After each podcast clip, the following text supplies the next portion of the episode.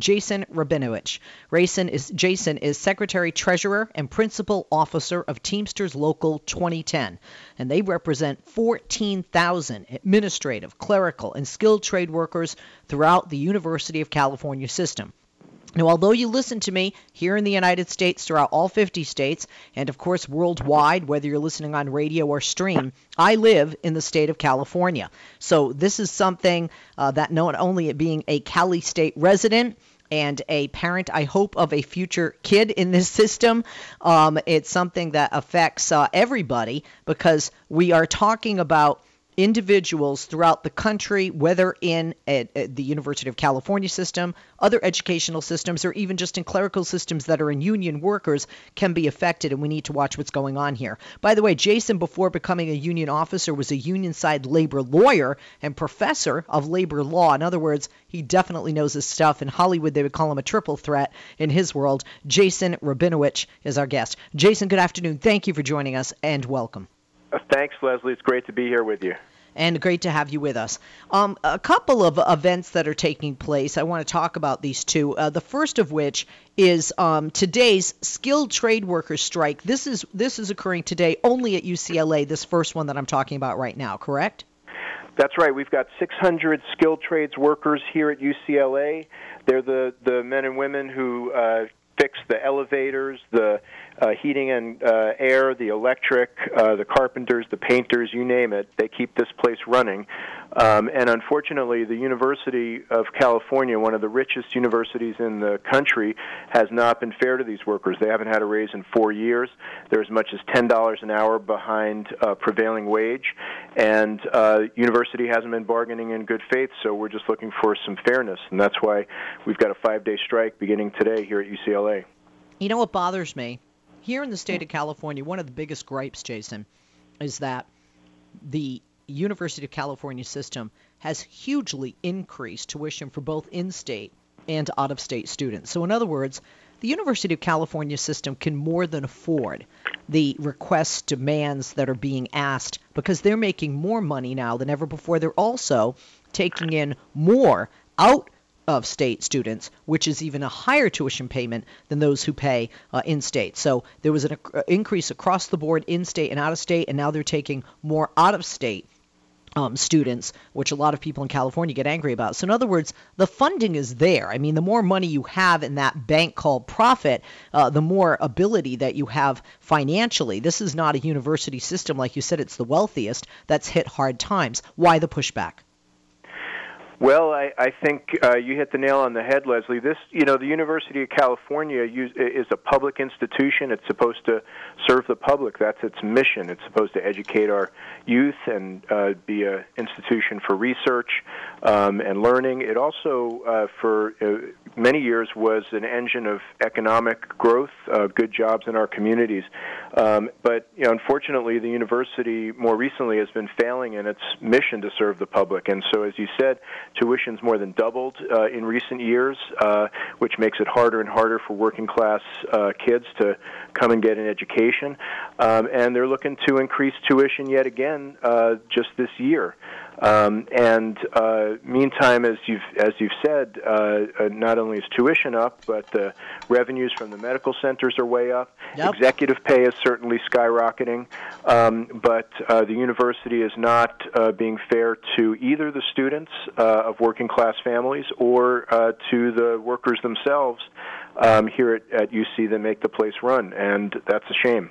That's what bothers me too. It's almost like, wait a minute, you're making it even more difficult uh, for individuals who maybe couldn't go to college or chose not to go to college to send if they want their kids to go to this college, especially if they're California residents or even, um, you know, I mean, because obviously these workers, you know, you're, you're not commuting out of state to work at the University of California. Let's talk about also something that's going to continue um, uh, today's uh, event until January 10th. And on January 10th, there's going to be a strike, but that's going to be statewide, right, in all of California at all UC locations for the clerical unit. Um, the the strike on January 10th will be one day, but the event that starts today goes to the 10th. The January 10th strike, that one day strike, is statewide. Am I correct in that? Yes, you've got it right, Leslie. So uh, we're uh, five days uh, strike at UCLA with our skilled trades uh, Teamsters workers, and then on January 10th, uh, next Tuesday, uh, we have a statewide strike of the 12,000 plus clerical administrative support workers. Um, that they're, they're the the uh, women and men that keep um, uh, all of the, the clinics and the hospitals, the, uh, uh, the departments, the academic departments that serve the students, the faculty, the patients, um, and it's uh, all different kinds of workers police dispatchers, uh, early childhood education teachers, uh, hundreds of people that collect the bills for uh, the medical centers, um, the people that keep the place running. And um, that group is 80% women, it's two thirds people of color, and uh, the university has, over the past two decades, driven down the real wages of the clerical and administrative support workers by about 24%, to the point, Leslie, where um, a recent study showed that as uh, uh more than 70% of, of these workers uh, are suffering from hunger or food insecurity oh because God. of low wages. Uh, it's an unacceptable and untenable situation at a great public institution, working full time for one of the richest institutions in our land unacceptable. And I'm glad that you also pointed out the demographics of this working group. And I say that because, um, and you know, Jason, better than I, having taught on labor law, um, these groups of individuals outside of labor in almost every area um, are oppressed largely uh, in the United States, you know, compared to, you know, a bunch of like, you know, rich white CEOs. So you have women, you have minorities. Then when you look within labor, there are not the same opportunities there is not the same pay, certainly for women, unless you're in a great union uh, and they fight for you and they have that equality and they fight for that. Uh, but it's unconscionable that a system that is teaching our children uh, the the greatest assets that we have for the future, the, the minds of the future to make decisions for this nation and, and the world going forward in every area, um, that they would be so backward in such a progressive educational environment with these individuals who are already oppressed within the labor force and oppressed nationally in other areas as well. It's um, it's it's true to me, based on what you said, especially Jason. It's beyond kicking someone when they're down. Well, that's right, and and from a great institution like uh, UC, we expect to see leadership on these issues. Um, unfortunately, it's been the opposite. Uh, as you said, uh, this this is a civil rights problem. It's not not just a labor problem uh, because um, with uh, wages being down uh, uh, for the women workers and the people of color working at UC.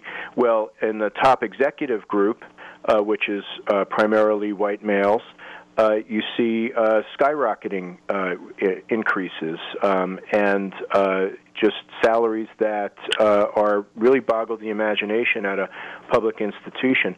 Um, and so we, we've said to the, and then we we th- we see the University of California being part of our national crisis of uh, wealth inequality and income inequality.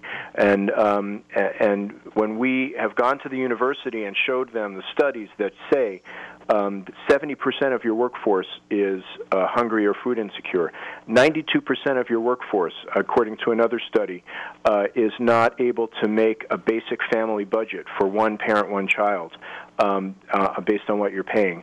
And the University of California comes back to us and said, basic, and says basically, we don't care about that. All we care about is cost of labor. We don't care about cost of living. We don't care whether our um, our uh, workers are hungry um, or can't make a living on what we're paying. And and that's really not the type of uh, public university that we need. We need a university that provides leadership uh, in these areas once again, that creates good jobs in our communities and drives the economy forward.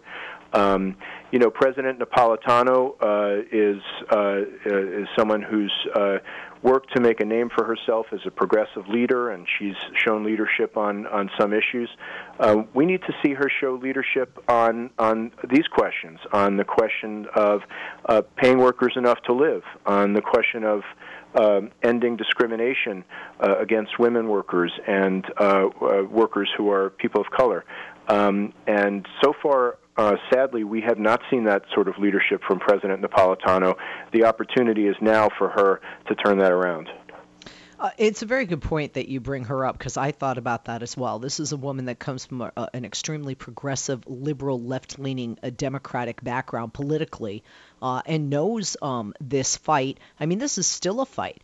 Uh, I mean, you, you hear about this not only in the election. I think I heard Senator Bernie Sanders talk today about how the working class isn't making enough money, can't make enough money, how there's a disparity in wages, how a lot of things going forward are going to benefit rich people. What about the middle class? What about the working class? That's the majority of our nation, the backbone of a nation. That's who built the nation.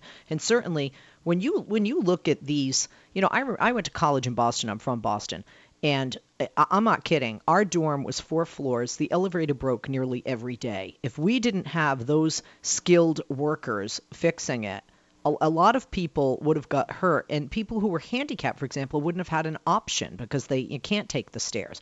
And and that's a, a really just you know a microcosm, if you will, of what these individuals do. Think about how much paperwork there is in an in a university system the size of University of California. Think about how much work this uh, clerical staff uh, does, uh, the administrative and clerical staff does. It's it's just uh, mind-boggling. I want to talk about this strike because so that people understand, and I'd like you to speak to this, Jason. I think that some people who are not knowledgeable in the area of strikes um, think people just go, ah, we don't get our way and we're walking out. That's not how it is. I mean, one of the things I love um, about uh, the Teamsters across the board is this is not your first course of action. It's often your last resort when you know you can't come to an agreement at the bargaining table. Um, this strike is legal. Um, it's protected. It was planned and unanimously approved by uh, the local 2010 statewide council and the gem- general membership meeting that happened to, uh, actually this past weekend. So, can you talk to folks about what what brings somebody to strike and, and what led you guys to make this decision? Is it when you know you have no more recourse? Well, that's that. That's what it is. Uh, you know, uh, for workers to strike, uh, it's it's a big sacrifice. Uh, yeah. Sacrifice. Uh, you don't get paid. Uh, you're out in the picket line. Um, it's uh, it's very it's very challenging, and so you don't do it unless uh, you've tried everything else, and the employer is simply refusing to be fair, which is what's happened here. Um, the skilled trades workers here at UCLA have worked um, year after year without a contract, without a raise, um, and uh, to the point where they're as much as $10 an hour behind prevailing wage. Um, so they've been pushed and taken advantage of and treated unfairly for you know year after year, and and finally um, they're at the point where they need to show the university um, that this is that this is serious and that they're not going to take it anymore. And uh, also to your uh, point about elevators and and the like, um, to also show the university their their value because uh, University of California doesn't run without uh, the people that fix the elevators and uh, and the heating and air and all the other systems that make this place work. They don't run without the clerical and administrative employees doing doing their jobs. And so uh, when we strike, um, it, the university's going to have uh, real difficulty uh, getting stuff done, and uh, so it's going to call their attention to the fact that um, these workers are important. Um, they're every bit as important as any other member of the university community, and that they deserve appreciation. Uh, they've earned raises, and it's time to treat them fairly and give them a fair wage. So that's um, uh, you know that's why we have to strike after every other um, avenue's been uh, exhausted. Now, the strike, as you had mentioned, is to protest the numerous unfair labor practices. Can you touch on uh, some of those? And I know you mentioned, you know, one, maybe some more, so that people understand the type of conditions. And specifically, um, you uh, work within labor law and in the past even taught labor law. Uh, Jason, can you talk about the specific violations uh, of law in the state of California that are being committed by this state uh, educational organization? Uh, sure. Well, they are um, uh, too numerous to to uh, uh, list them all, but I'll, I'll say that uh, probably uh, one of the most important ones is the the fact that the workers at UCLA have not had a raise for four years, and uh, what the university does is they delay uh, and delay year after year um, at, at the bargaining table, and then they refuse to bargain uh, for the raises for the years that have passed after all of their delay. And um, you know, if you go four years without a raise, doesn't take a mathematician to understand you're out of a lot of money. Some of these workers are out fifteen thousand uh, dollars in lost raises.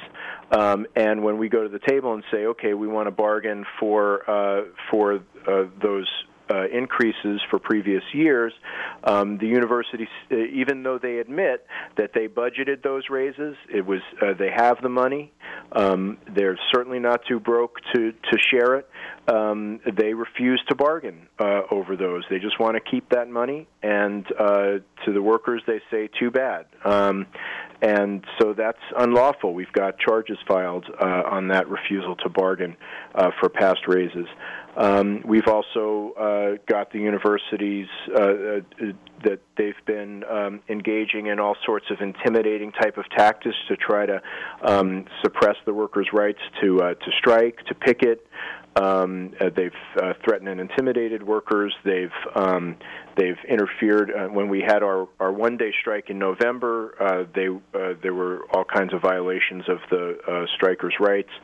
So unfortunately, we've got a university that would much rather um, intimidate workers, um, violate the law, than just sit down and bargain in good faith for a fair contract. And um, you know, in the long run, it would be much better for this public university to be fair to the workers because then you'll have um, labor peace. You won't have these disruptive type of uh, strikes and and um, and pickets and and other events, and also you'll have a happy workforce. You know, morale is really low, and and the workers here are committed to the university. They believe in the mission of serving the patients, serving the students, the faculty, the mission of the university. Um, and, and they're just tired of uh, that they don't get the kind of su- uh, appreciation and support from the university that they give to this institution every day through their hard work. Um, and it's it's really a shame. And we're hoping that after this strike, that uh, that the university is going to come back to the table, be reasonable, and uh, uh, reach a fair agreement with the with the union. I thank you for being with us. It makes me sick to my stomach that some are so underpaid that 70% suffer from hunger or food insecurity, and that wages decreased over by 24% over the last 18 years. Thank you, thank you so much. Uh, by the way, on the website, uh, check out Teamsters2010.org to find out more. On Twitter, follow them at IBT Local 2010 and Facebook.com forward slash Teamsters 2010.